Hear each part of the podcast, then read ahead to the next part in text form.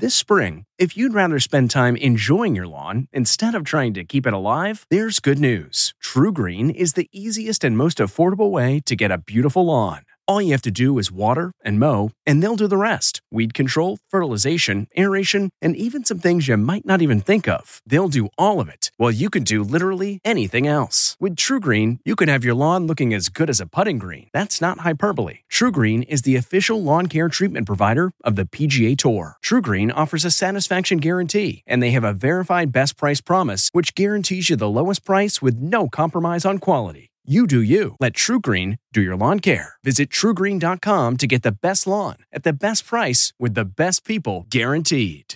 This episode is brought in part to you by Audible, your go to destination for thrilling audio entertainment. Whether you're looking for a hair raising experience to enjoy while you're on the move or eager to dive into sinister and shocking tales, Audible has an exclusive collection of thrillers from best selling authors that will keep you on the edge of your seat like James Patterson's first audio only thriller, The Coldest Case. Experience stories like never before, where every chilling detail is brought to life by captivating sound design. Plus, as an Audible member, choose one title a month to make yours forever. And now, new members can try Audible free for 30 days. Just visit audible.com slash WonderyPod or text WonderyPod to 500, 500. That's audible.com slash WonderyPod or text WonderyPod to 500 500. It's Sunday, November 10th. I'm Margaret Brennan in the nation's capital, and this is Face the Nation. President Trump and the First Lady spent Saturday afternoon enjoying one of America's favorite fall pastimes a college football showdown between two red state rivals, Alabama and LSU.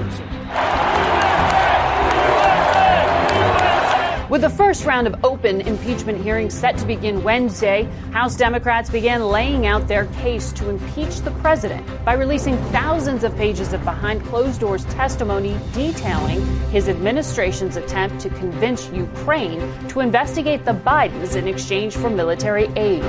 President Trump is sticking to his claim that he's done nothing wrong. It's all about the transcript. They're having people. I never even heard of some of these people. I don't know who they are. Republicans put out their own wish list of witnesses, including the whistleblower and Hunter Biden, but they're having a tougher time coming up with a line of defense for Mr. Trump.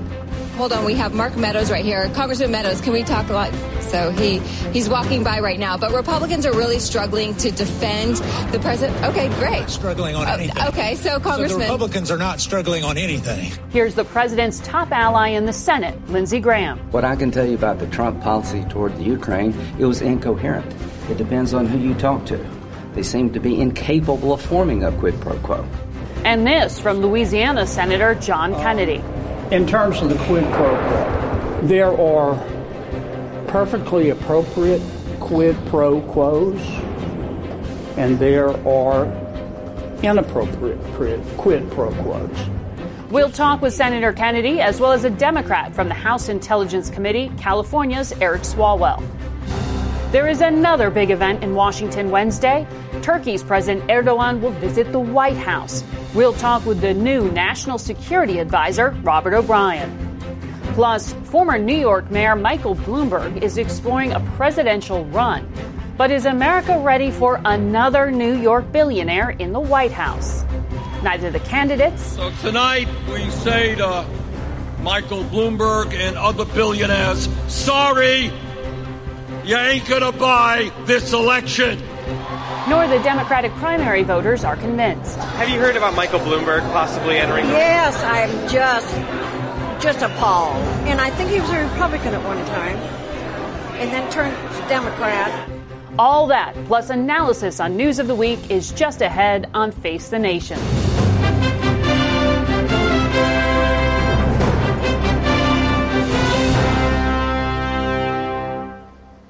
Good morning and welcome to Face the Nation.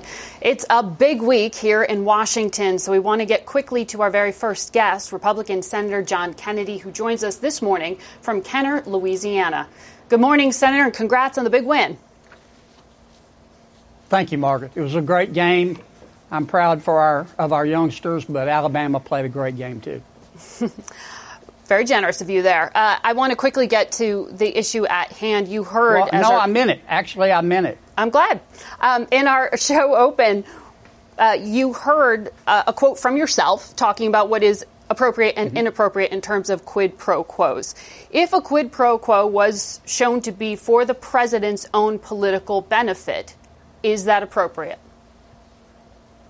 The, the quid pro quo, in my judgment, is a red herring.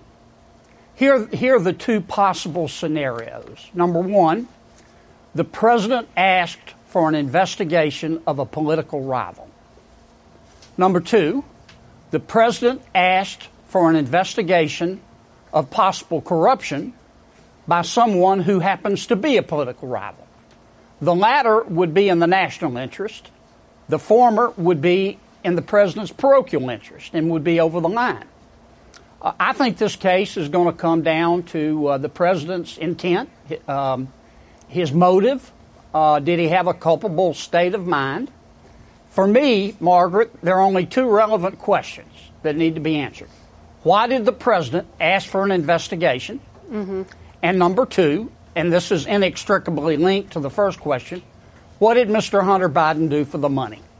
Well, I want to ask you now there have been more than 2,500 pages of sworn testimony that have been released to the public. Have you read any of those mm-hmm. depositions? Mm-hmm. I've read some, but uh, any lawyer, in my judgment, who knows a law book from a J.Crew catalog knows that a, a, a, sterile transcript is no substitute for live witnesses. Okay. And I well, thought, I want to I, want to ask you Pelosi, specific.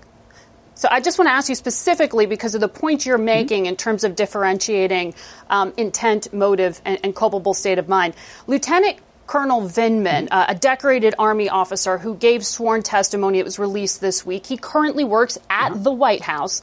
Listened to President Trump's right. call with the Ukrainian president, and he testified, quote, there was no doubt that the president was seeking political investigations of political rivals. Mm-hmm. So, is it appropriate to ask foreign governments to investigate Americans?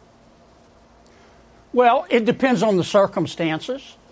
Um, I'm not going to go through the two scenarios that I just gave you, but it depends on the circumstances. And there is there. Um, I, I would say this about the transcript. I can comment on the gentleman's testimony if you let me hear his live testimony, let me hear the cross examination, let me judge his credibility, let me judge his body language, and also allow the opposing party to call their own witnesses in rebuttal. That's that's due process, mm-hmm. not uh, not only allowing the witnesses you want, as the chairman has done, and then leaking selective portions of it to friendly members of the media who lap it up like a puppy. Well, all the depositions that, that I'm quoting from are now publicly released. So um, it was now the government are. that released. But before, right. when they were trying, but before when they were trying to, to uh, establish the narrative with the American people, uh, they were selectively leaking. And, and well, now we're moving into Margaret. public. What are the American? Right. Well, now the case has got to be made I'm to the sorry? American public. Now the case has to be made to the American public in these public hearings. So, is there anything that you could hear from Lieutenant Colonel Vindman, if and when he's called to testify, that would uh, lead you to ever vote for the removal of the president? Well, again, I've got to hear. I've got to hear the testimony. So that you, means you, maybe if you want to, if you if you if you assert, um, if you try to assess how a trial is going for for a defendant, you don't just listen to the lawyer's opening statements and you don't just read the transcript. You sit there and listen to all the testimony, the cross examination, and the context. Mm-hmm. And I, I think I think that, that Speaker Pelosi's decision and Adam Schiff's decision to prevent the Republicans from calling their own witnesses in the live testimony is just doubling down on stupid. Uh, the American people, I think, are going to look at this and go, I get it. They're going mm-hmm. to give the president a fair and impartial firing squad. So and, you're and not, that's not due process. But you're not suggesting here that the witnesses, like Lieutenant Colonel Vindman, lack credibility? I don't know. I can't. I wasn't allowed to hear them. What Well, I am telling you is that it, if it can be demonstrated that the president asked for and, and had the requisite state of mind that the president asked for an investigation of a political rival, that's over the line. Okay. But if he asked for an investigation of possible corruption by someone who happens to be a political rival, that's not over the line. So over the line, does that mean impeachable? Yeah, uh, yeah probably. So there is Um, something you could again, hear you're- that you're could potentially persuade you to vote for removal? Well, I can't an- a- answer that, Margaret, because that that that that encompasses all possible scenarios. That's like asking me if I didn't go fishing Saturday, how many fish would I have caught? All I'm saying is that that that it ought to be fair, it ought to be public. I read somewhere that democracy dies in darkness. It ought to be public. Both sides ought to be called, able to call their witnesses in front of God and country and the American people um, and then let the American people decide. And, and the president and his counsel should be allowed to participate. Now, I think that would be fair, and then I, I will happily judge the uh, evidence. But you can't limit the witnesses, as Chairman Schiff and Speaker Pelosi's are doing. Uh, selectively leak portions of the transcript that favor your opinion to friendly members of the press who lap it up like a puppy. I don't think Well- any fair minded person in the Milky Way believes that Speaker Pelosi or Chairman Schiff are impartial here. Mm-hmm. Well, we So- look forward to the trial. We look process. forward to the trial in the Senate and then seeing uh, what you decide to do. Senator, thank you for joining us. Um, uh, and the question is, of course, with our next guest, the assumption, Democratic Congressman Eric Swalwell joins us now, is that when it goes from your committee, from these hearings we're about to begin, before House Intelligence, that there will be articles of impeachment voted on that will pass the Democratic controlled House and then end up uh, in the other side of the court uh, in front of Senator Kennedy there. Um, there will be 13 Democrats, nine Republicans who get to ask questions uh, in this next round of three diplomats in the coming days. What is going to be different about this? I mean, yeah, cameras are in the room, but is this just show? Uh, Good morning, Margaret. It's important that the president has due process, and evidence is not a conclusion. We have enough evidence from the depositions that we've done to warrant bringing this forward evidence of an extortion scheme using taxpayer dollars to ask a foreign government to investigate the president's opponent. But it's important that these witnesses raise their right hands and take questions from both Republicans and Democrats. The president is going to get that. It's important that the Republicans be afforded the opportunity to suggest witnesses that we should call and that we determine whether that is relevant. That that you know, the facts are just as important Right. as the process behind the facts as far as what if anything goes over to the Senate, But do you expect anything new from these testimonies, or is it going to be a recitation of what we can read in these depositions already? These witnesses have been fairly consistent, uh, and for the most part, they've not been coordinating or talking to each other. But again, this is America, and we don't just have you know railroading of justice. These witnesses, you know, should come public, and you know the American people should judge for themselves as well as we will as to you know what happened here. Well, on the issue of witnesses that Senator Kennedy was talking about, um, the, the Republican Party put forward yesterday a list of suggested witnesses they would like to see called. Um, uh, on there, Hunter Biden and his business partner. Is it safe to say they will never come before the House Intelligence Committee? Well, as Chairman Schiff has said, we're not going to go back in time and revisit conspiracy theories that are implicated in the president's call. And, you know, it was former Secretary of Homeland Security Tom Bossert who told Jake Tapper a couple weeks ago that he was telling the president that much of what the president alleged in that phone call to President Zelensky about the Ukrainians' involvement in mm-hmm. 2016 was just nonsense. And so we don't want to revisit conspiracy theories. If people have relevant information to this investigation and the president's conduct, of course, we want to hear from them. So that's no to the Bidens. I'll leave that to I'm- the chairman. I, I don't Okay. see any relevancy with the Bidens. There's no evidence that any imp- anything improper has happened, and witnesses have been asked about the Bidens and said that Vice President Biden, in every way, Mm-hmm. these witnesses and the way they worked with him, conducted himself with integrity. Uh, one member of the National Security Council, Tim Morrison, was on the Republican list. Uh, Kurt Volker, the former U.S. envoy to Ukraine. Is it safe to assume they will be before your committee? You know, we're going to handle that this week. Uh, you know, taking up the Republican witness list, and we're going to be fair about it because, again, the fairness behind the process is just as important as the facts. Um, you wrote, talking about the fairness of the process, one of the things that gets criticized by Republicans of Democrats is that the outcomes presupposed. Yeah. And if you just look back at your own record, yeah back to the spring you were calling for impeachment. You wrote an op-ed yeah. in June calling for impeachment. That was before this whistleblower ever came to light. You know what's interesting? So about, how can yeah. that look fair? How can yeah. that be fair? You know what's interesting about the op-ed I wrote? Uh, I wrote it in response to the president's interview with George Stephanopoulos, where he said if he was offered again dirt on an, a political opponent from a foreign power, he would again take it. I didn't know when I wrote that op-ed that he was already engaging in this manner with the Ukrainians. But his prior conduct with the Russians suggested that he might do that, which is why I thought at that time we have an upcoming election. We want it to be pure and one that is above you know any questions. And this president you know needs to be held accountable for his actions. Uh, former National Security Advisor John Bolton, uh, he has not been subpoenaed.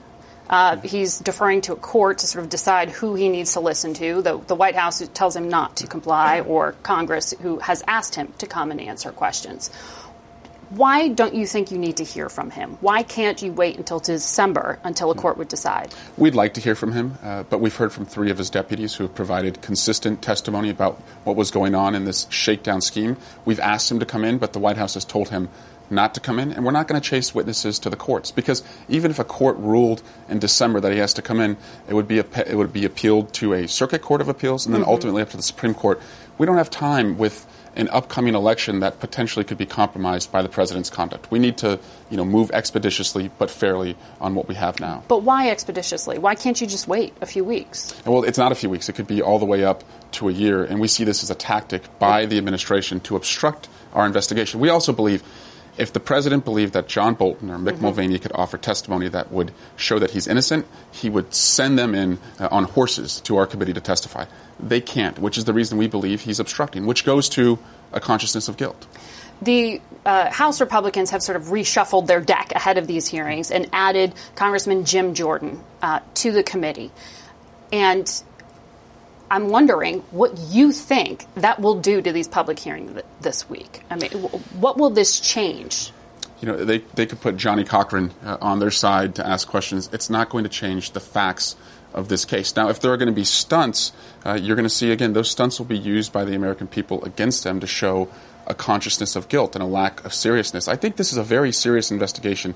This is an opportunity for my Republican colleagues to reset and recognize also they're not the public defenders for the president.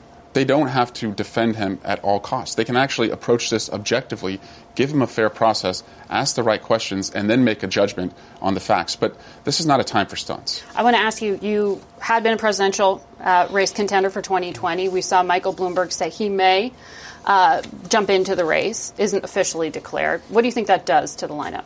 It, it gives the voters more options, but look, I, I think options are good, and whoever emerges from this will be battle tested. It's going to flush out weaknesses, this large field, and whoever emerges is going to be a very strong candidate to take on and defeat Donald Trump if he's their nominee next year. All right. So thank you very much. My pleasure. We'll be back in one minute with the new National Security Advisor to President Trump, Ambassador Robert O'Brien. Stay with us. It's just ahead.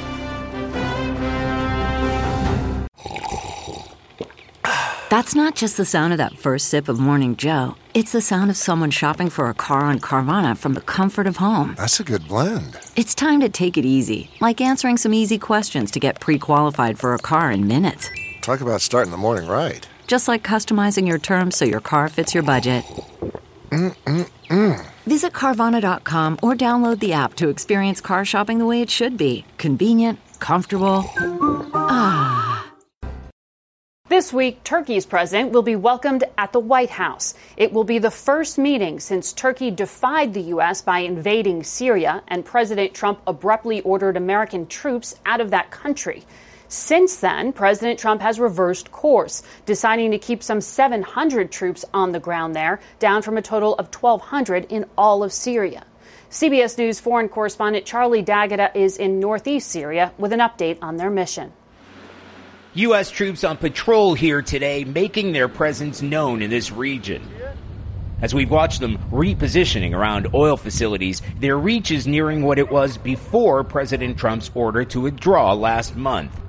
Right beside their allies, the Kurdish led Syrian Democratic Forces in the ongoing fight against ISIS. And while some may argue it's time to bring the troops home, top Kurdish commander Mazlum Kobani told us, not just yet. What is your message to them? With the Americans, we started a project together. We are partners, he said. Once this job is done, they can leave. We don't want the Americans to stay here for 400 years. But it is a job that has become much harder in this carved up and congested region. We saw Kurdish protesters pelt a joint Turkish-Russian convoy passing right through the same territory patrolled today by U.S. forces. Turkey and Kurdish forces have accused each other of ceasefire violations. And complicating matters further, the Syrian regime has clashed with Turkish troops. None of this would have happened had President Trump not given Turkey the green light to launch its assault on the Kurds in the first place. Can America ever repair the damage that's been done? General Kobani said if the Americans break their promise again, the trust will be gone forever. From the top down, ask anybody here whether they can now trust President Trump, and they'll say it's not like we have any choice. This volatile region is now on a knife edge as Turkey's president heads to Washington this week. That's our Charlie D'Agata reporting from northeast Syria. Joining us now to weigh in on Syria and more is the President's National Security Advisor, Robert O'Brien. Good morning to you, Mr. Ambassador. Good morning, Margaret. Uh, you just heard Charlie lay out a very complicated landscape. Diplomacy means talking to your friends and to your enemies, having difficult conversations. But you just heard everything Charlie laid out. I mean, Erdogan defied the United States by invading Syria. He's buying Russian made weapons. He's doing everything you're telling him not to. Why is he getting rewarded for bad behavior? Well, let me just point out, Margaret, that, that you got it right, and unfortunately, Charlie got it wrong. When Charlie said we greenlighted the invasion of Syria, of Syria that's just absolutely false. Uh, it didn't happen. Well, the U.S. Uh, the moved the troops out the of the well, way. The president made it very clear that, that Turkey shouldn't go in. He even said, if you go in, I may have to obliterate your economy. He did it on Twitter. He did it uh, on the phone. He did it in a letter that uh, was a very strongly worded letter.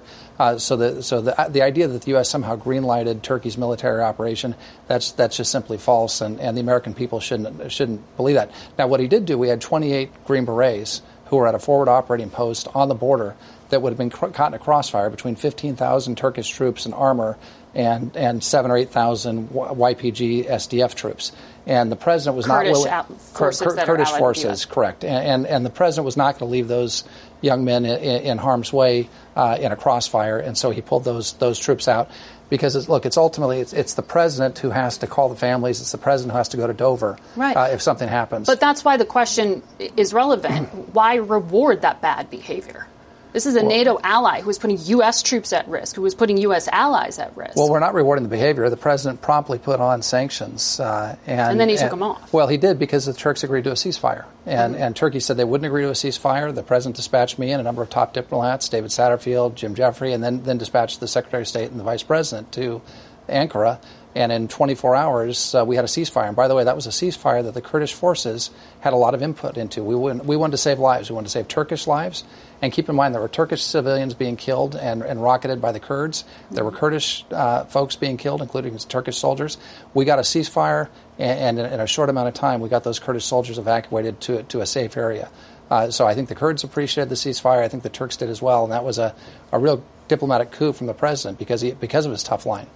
Do you recognize that there were war crimes committed Look, it, it, the, some of the things that we've seen are very disturbing. by And- Turkey and, Turkish well, supported militias? Uh, it may be the Turkish supported militias. Turkey has assured us that those are being investigated. We're very concerned about those issues, the war crimes issues. We're watching them. We're monitoring them very closely. There is no place for genocide, for ethnic cleansing, for war crimes in the 21st century. The U.S. won't stand by for it, and uh, and we've made that position very clear to the Turks. if Congress passes any of the at least three sanctions bills on Turkey that are going to get bipartisan support, will the president veto all of them? Look, we'll have to see what, what happens this week with our meetings with President Erdogan. I mean, there, there are things that Turkey's a member of NATO. Uh, Turkey plays a very important geopolitical role for, for our, our friends in Europe, for ourselves. Uh, they, they sit astride the Bosphorus, the strait Right. that goes into the Black Sea. We have NATO allies, Romania and Bulgaria, that are Black Sea powers. So, so losing Turkey a, as an ally is not something that's good for the Europe, for Europe or for the United States. Let's and, talk- And, and we're, and we're going we're gonna work on making sure that uh, we Yeah. can do our very best to keep them as a, as a NATO member. More to talk about in your portfolio in a moment. We have to take a break. We'll be right back. Man, that sunset is gorgeous. Grill, patio, sunset. Hard to get better than that. Unless you're browsing Carvana's inventory while you soak it all in. Oh, burger time. So sit back, get comfortable. Carvana's got thousands of cars under $20,000 just waiting for you. I could stay here forever. Carvana, where car buying meets comfort, meets convenience. Download the app or visit Carvana.com today. Senator Joseph R. McCarthy, Republican of Wisconsin, faced the nation with correspondents across the country questioning him. Live from Indianapolis, New York City, and also here in Washington. Here's the moderator of Face the Nation, Ted Koop. How do you do? And welcome to Face the Nation. That was the very first episode of Face the Nation, 65 years ago this week. And as you can see, we had a couple of technical glitches right at the start. Technology has certainly changed, but our commitment here at Face the Nation has not. For 65 years, we've done our best to give our viewers not only the news they need to know, but to help educate and give them context about what's important and why in a fair, straightforward way. We'll have more thoughts on our mission here at Face the Nation over the years in our next half hour. What makes a life a good one? Is it the adventure you have? Or the friends you find along the way? Maybe it's pursuing your passion while striving to protect, defend, and save what you believe in every single day. So, what makes a life a good one? In the Coast Guard, we think it's all of the above and more. But you'll have to find out for yourself. Visit gocoastguard.com to learn more.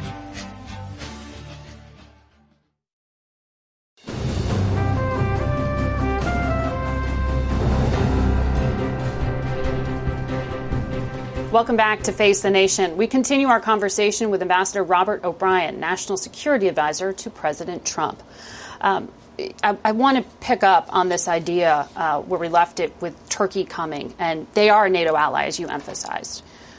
One of our NATO allies, uh, the French president, Emmanuel Macron, said this week that NATO is suffering a brain death because of lack of American support and resolve.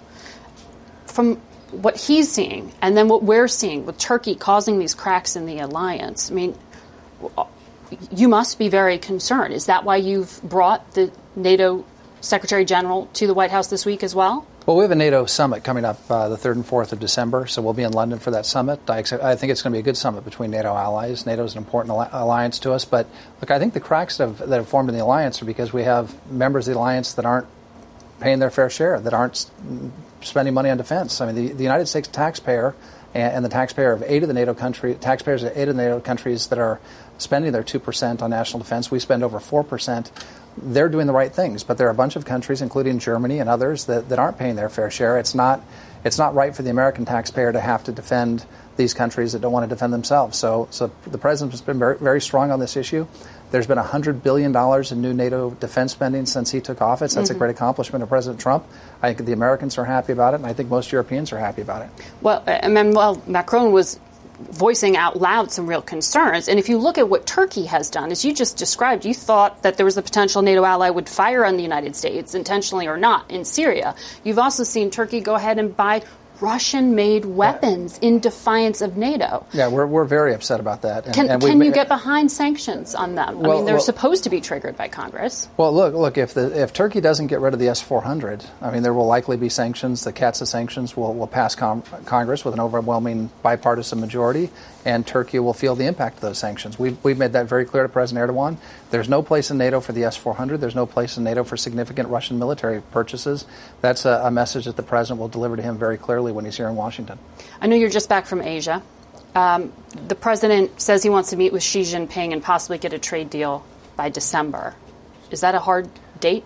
On the uh, calendar? Uh, look, there, there's no deadline. We want to get a good deal, and I think we're very close to getting a phase one trade deal. And it will be the first time that we've had a, a trade deal where China has actually respected uh, the United States and, and hasn't you know, stole our intellectual property, has been fair and reciprocal in trade. So if we can get a, a good deal, then we'll get a good deal. I think we're very close, I, and I think if there is a deal, the president and President Xi will will get together and sign it. Look, we want great relations with China. But this is the first president that stood up to China that, that has been you know stealing American intellectual property, not allowing American companies to have access to Chinese markets, uh, engaging in unfair trade practices. That has to come to an end because the Chinese have been using that to fill to, to, to fund one of the most massive military buildups in history, Right. and, and, and you know that has to come to a stop. Well, as I just said, you're back from Asia. You've been raising concerns about China's militarization, particularly of the South China Sea. I mean, this only seems to be escalating militarily. Well, I don't think it's escalating militarily. I think that the president put tariffs on, on China. We've always, you know, and and, and th- those tariffs have, have led the Chinese to the negotiating table. And I think we're going to get a pretty good deal for the American people, especially for the American farmers, for owners of intellectual So, property. so you see a trade deal going ahead, and what you're talking about in terms of militarization in the South China Sea, that kind of thing is not going to complicate. Look, we're, we're going to still stand up, and I, I did at the ASEAN summit, at the East Asia summit. I made it very clear that that just because one country is big and other countries are small in the region, the bigger countries shouldn't bully the smaller countries and, and take their resources, whether fishery resources or oil and gas resources. And the U.S. Navy will continue to have freedom of, op- of navigation operations through the South China Sea. Th- This nine dash line or cow's tongue that the Chinese have, have Mhm. drawn around the entire South China Sea, which is a major swath of the Pacific Ocean, and claimed it as internal waters as if it was Lake Tahoe or something, that just can't stand. The United States Navy won't put up with it. The, the countries in the regions, region won't put up with it. And, and all of those countries, were, with, with very few exceptions, were grateful because that America is standing up for them, standing up for their resource patrimony. That's the future for their kids and their grandkids, are the oil and gas and the fisheries and the minerals off their shores. China shouldn't be allowed to take it just because they're bigger. You um, on Ukraine, I know you were not at the White House when this July 25th phone call happened. That is now at the heart of this impeachment inquiry. But you are now part of Ukraine policymaking. Uh, you heard Senator Graham at the top of the program say the policy is completely incoherent. Will the U.S. continue lethal military aid to Ukraine until Russia backs out of Crimea and, and stops supporting separatists in Ukraine? Well, look, I think you put your finger on the most most important issue, and that's lethal military aid. I was in Ukraine in 2014. I was there to observe the elections in Ukraine. I was there as part of a bipartisan election observation mission. And I had young Ukrainian soldiers and young Ukrainians come up to me and say, why won't the U.S., the arsenal of democracy, send us lethal aid? You're sending us blankets and MREs.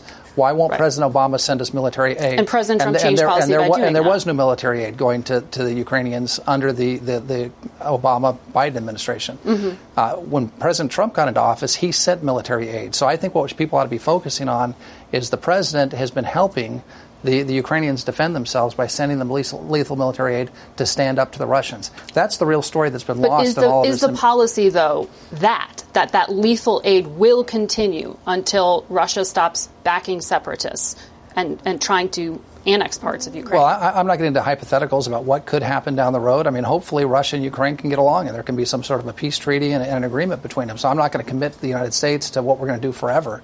But, but for right now, we're, sent, we're, we're the first administration. President Mhm. Trump is the first president to send lethal military aid to Ukraine. I think it's very important, and I think that's something that's been lost in, in all the hullabaloo about the, uh, uh, about the telephone call. And, and one other thing I'd say about this, I've been with President Trump in two dozen conversations, either in person or on the phone with foreign leaders. And if the American people could be on those phone calls, they'd be extraordinarily proud of the president, how he represents America, the cordiality that he, he has with world leaders, Mhm. but also the tough message that he has to, to protect U.S. interests. I mean, they, they'd be proud of what their president does in those meetings with foreign leaders. Lieutenant Colonel Vindman, who has testified under oath, is serving on the National Security Council currently. Will he continue to work for you despite testifying against the president? Well, well, look, one of the things that I've talked about is that we're streamlining the National Security Council. It got bloated to like 236 people from up from 100 in the Bush administration under President Obama. We're streamlining the National Security Council. There are people that are detailed from different departments and agencies. My understanding is he's, uh, that uh, Colonel Vindman is uh, is detailed from the Department of Defense. So everyone who's detailed at the NSC, people are going to start going back to their own departments, and we'll bring in new folks. But we're going to get that number down to around 100 people. That's what it was under uh, Condoleezza Rice. She came and met with me. I've met with a number of my successors. Right.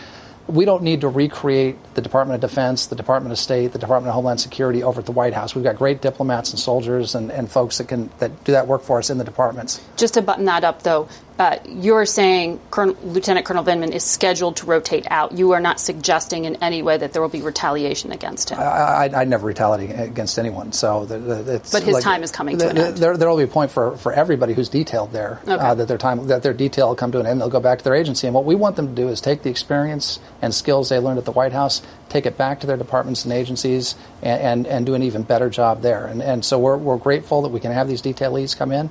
And they'll come spend the year, a year or year, you know, maybe a little bit more at the White House, and then Mhm. they'll go back to their agency, and, and they'll do a better job at their agency. All right. Having Thank you very much, House. Thank you for Ambassador having O'Brien, me, for joining us. Appreciate it. We'll be right back with our panel. Don't go away.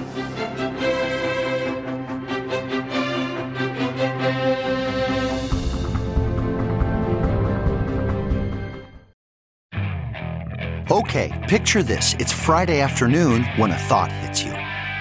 I can spend another weekend doing the same old whatever, or I can hop into my all new Hyundai Santa Fe and hit the road.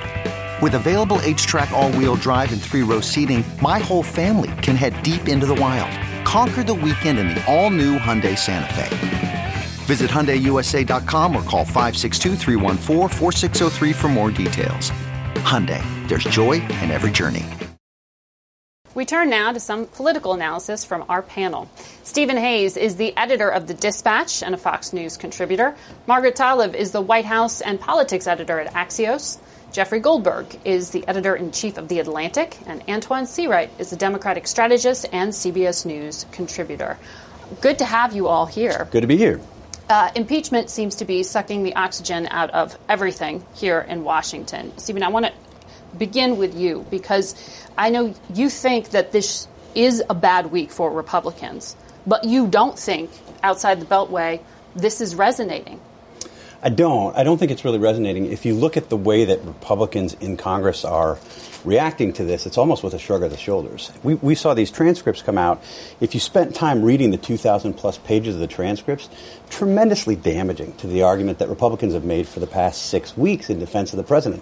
One by one by one, you saw all of these defenses of the president on substance fall away, where it's clear that there was this quid pro quo that Democrats and others have been alleging. Republicans don't have an answer for it, as I think was, was evident in your interview with Senator Kennedy. He said it depends on the kind of quid pro quo. Yeah, I mean, he, he sketched out this scenario where he had, on the one hand, the, the president might have been doing this because he has some vague interest in corruption broadly.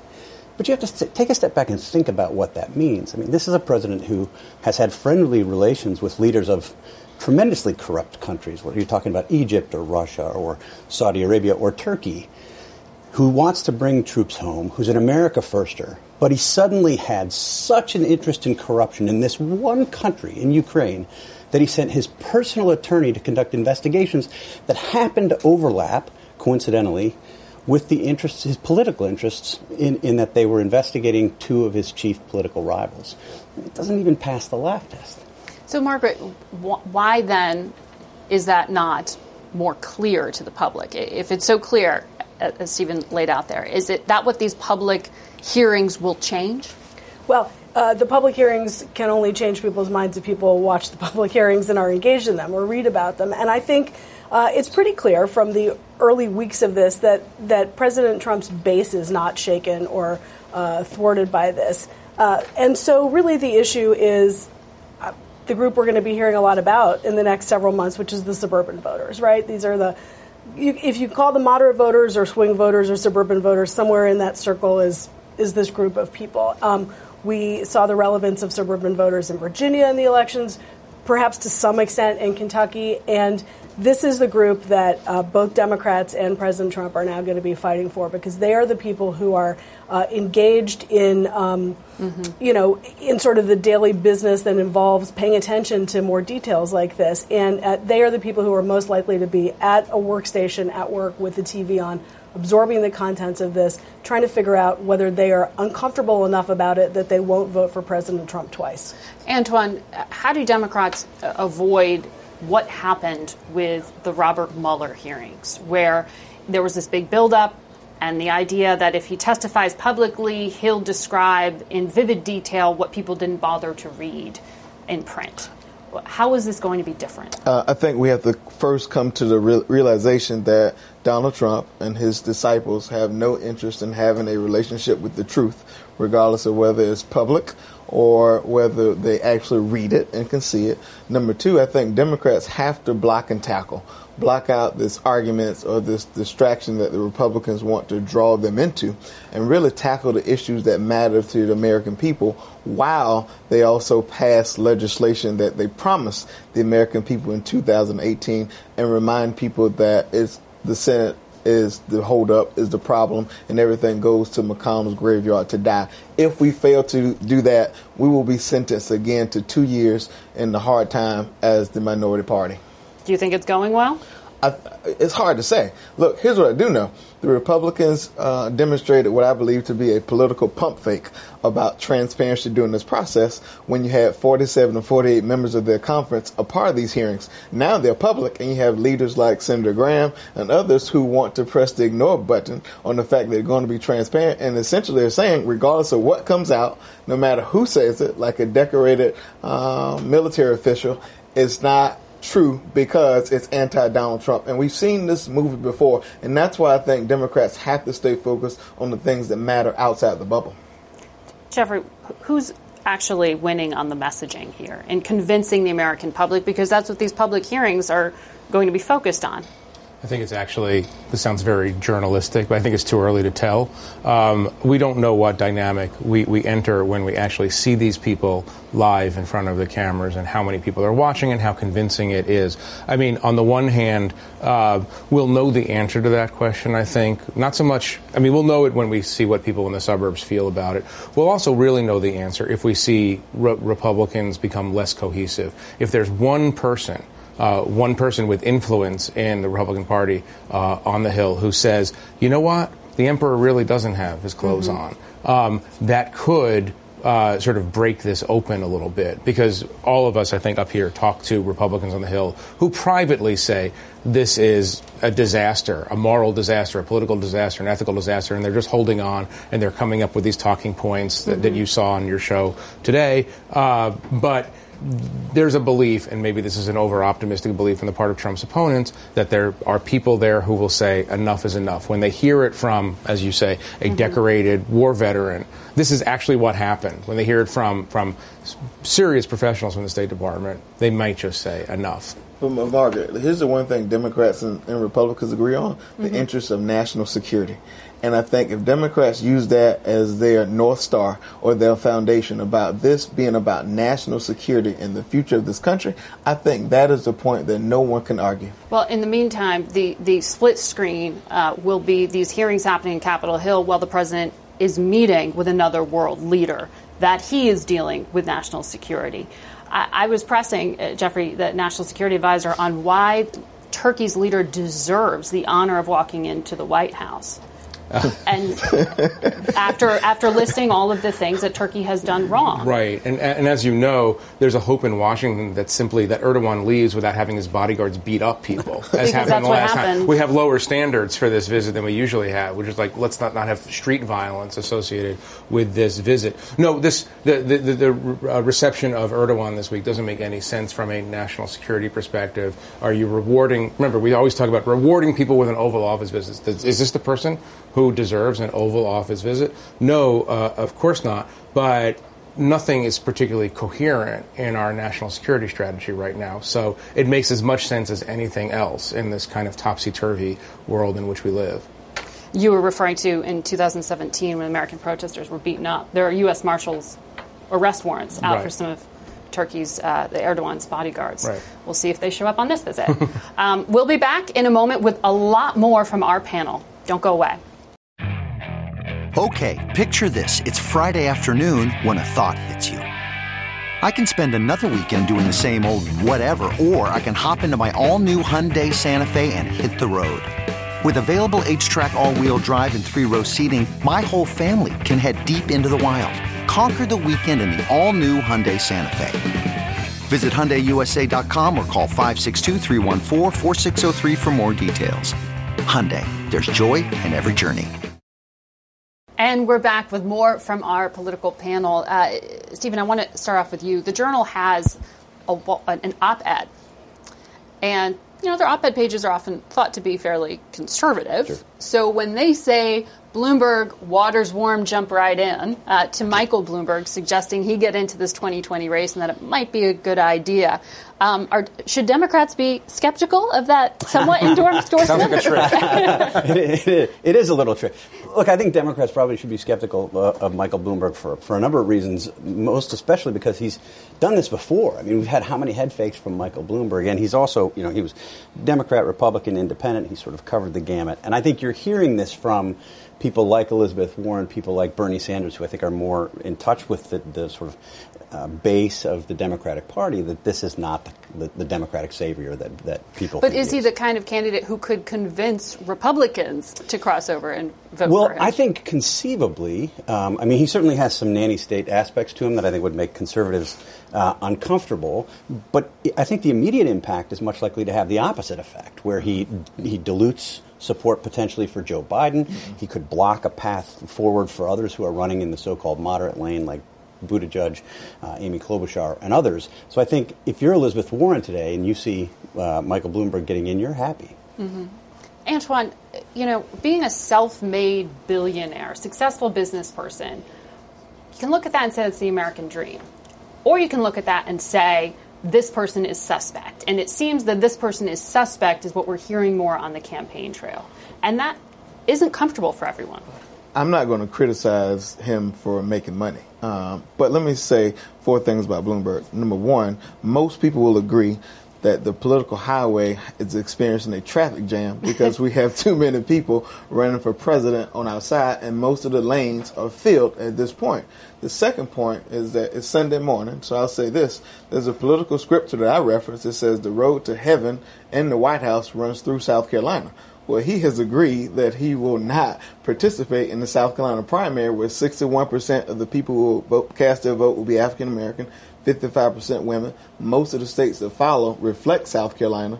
South Carolina was a launch pad for Barack Obama and a safe haven for Hillary Clinton. Also, your home state. Oh, okay. God's country.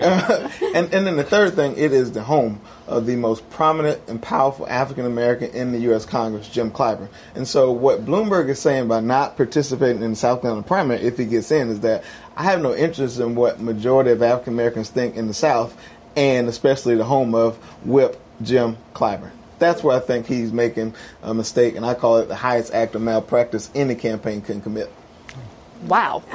Margaret. well, I mean, there are a lot of reasons why a bid would be complicated, and I think we're not sure yet that he is going to run. Uh, there was no way to secretly check the box in Alabama without people right. finding out. Hmm. Uh, but but there, there, the case to be made, if he did pursue it, is that what he's done with his billions of dollars uh, is invest in two of the most important issues to Democrats on climate change and on gun control, right? Uh, that he's got support in Wall Street, he's got some support in Silicon Valley as well, and that uh, when you look at the results of last Tuesday's election, uh, there it, there may be a market of people in the general election, maybe, uh, that would be receptive to a message like his. Uh, but you know, uh, the, uh, there is also an overarching lesson from the 2016 race, which is that when you have a 17 way or an 18 way or a 19 way primary, somebody who did not have a chance in a three way race right. could have a chance. Right. And that is all part of the calculus. You cannot be the Democratic nominee without having strong, across the board, broad, deep, and wide support among African American voters. He does not have that.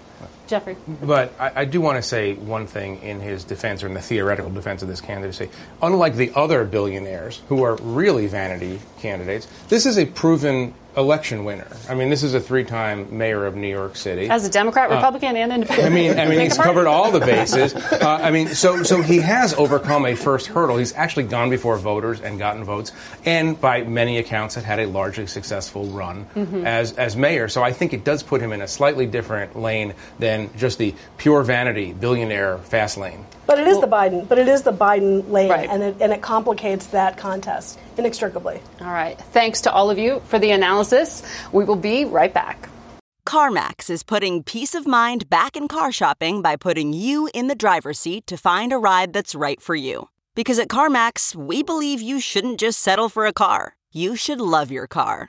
That's why every car we sell is CarMax certified quality so you can be sure with upfront pricing that's the same for every customer. So don't settle. Find love at first drive and start shopping now at CarMax.com. CarMax, the way car buying should be. 65 years ago, the very first guest on Face the Nation was Senator Joe McCarthy, a politician who rose to prominence on the audacious claim that communists had infiltrated the U.S. State Department. The hearings and blacklisting that followed are looked back on as a dark period in American history. It serves as a good reminder that it is not entirely new to have this anger, vitriol, and divisiveness in our country's politics. And looking back at the world leaders who have appeared on this program through the years, I'm also reminded that upheaval and change are constant, even if they are disorienting. These days, you've never had so many options at your fingertips to quickly receive information or disinformation. Talk is cheap and you can get an opinion just about anywhere. Face the Nation has always been a place for listening to each other, which we all need to do a bit more of in our current climate, and for context and perspective. That's what our team here at Face the Nation will continue to try to do each Sunday. And at 65 years old, we're in our prime. We want to wish the United States Marine Corps a very happy birthday. They turned 244 today. We honor all who currently or previously served in the armed forces and their families on this Veterans Day weekend. Thank you all for keeping America safe. Until next week, for Face the Nation, I'm Margaret Brennan. Today's guests were Republican Senator John Kennedy of Louisiana, Democratic Congressman Eric Swalwell of California, and National Security Advisor Robert O'Brien. The executive producer of Face the Nation is Mary Hager. This broadcast was directed by Allison Hawley. Face the Nation originates from CBS News in Washington. For more Face the Nation, we're online at facethenation.com and you can follow Face the Nation and CBS Radio News on Twitter and Instagram. Face the Nation is also rebroadcast on our digital network, CBSN, at 11 a.m., 3 p.m., and 6 p.m. Eastern every Sunday. If you like Face the Nation with Margaret Brennan, you can listen early and ad-free right now by joining Wondery Plus in the Wondery app or on Apple Podcasts. Prime members can listen ad-free on Amazon Music. Before you go, tell us about yourself by filling out a short survey at wondery.com/survey. A story of betrayal you would struggle to believe if it wasn't true. Listen to Blood is Thicker: The Hargan Family Killings early and ad-free on Wondery Plus. Are you ready for an all new season of Survivor? You better be because Survivor 46 is here and it's 90 minutes of twists and turns you don't want to miss. Better yet, after each episode, there's a brand new episode of On Fire, the only official Survivor podcast. Each week, we go behind the scenes of the episode's biggest moments, taking you into the how and the why things happened. And this season, we're very lucky to be joined by an expert, the winner of Survivor 45, Dee Valladares. What is up? I'm thrilled to be joining this team and to be giving you my take on how and the why players made the moves they did, what it takes to outwit, outplay, and outlast, and to ask Jeff some questions because even after 26 days out there, there is still a lot for me to uncover. Bring it, D. Listen to On Fire, the official Survivor podcast, wherever you get your podcast.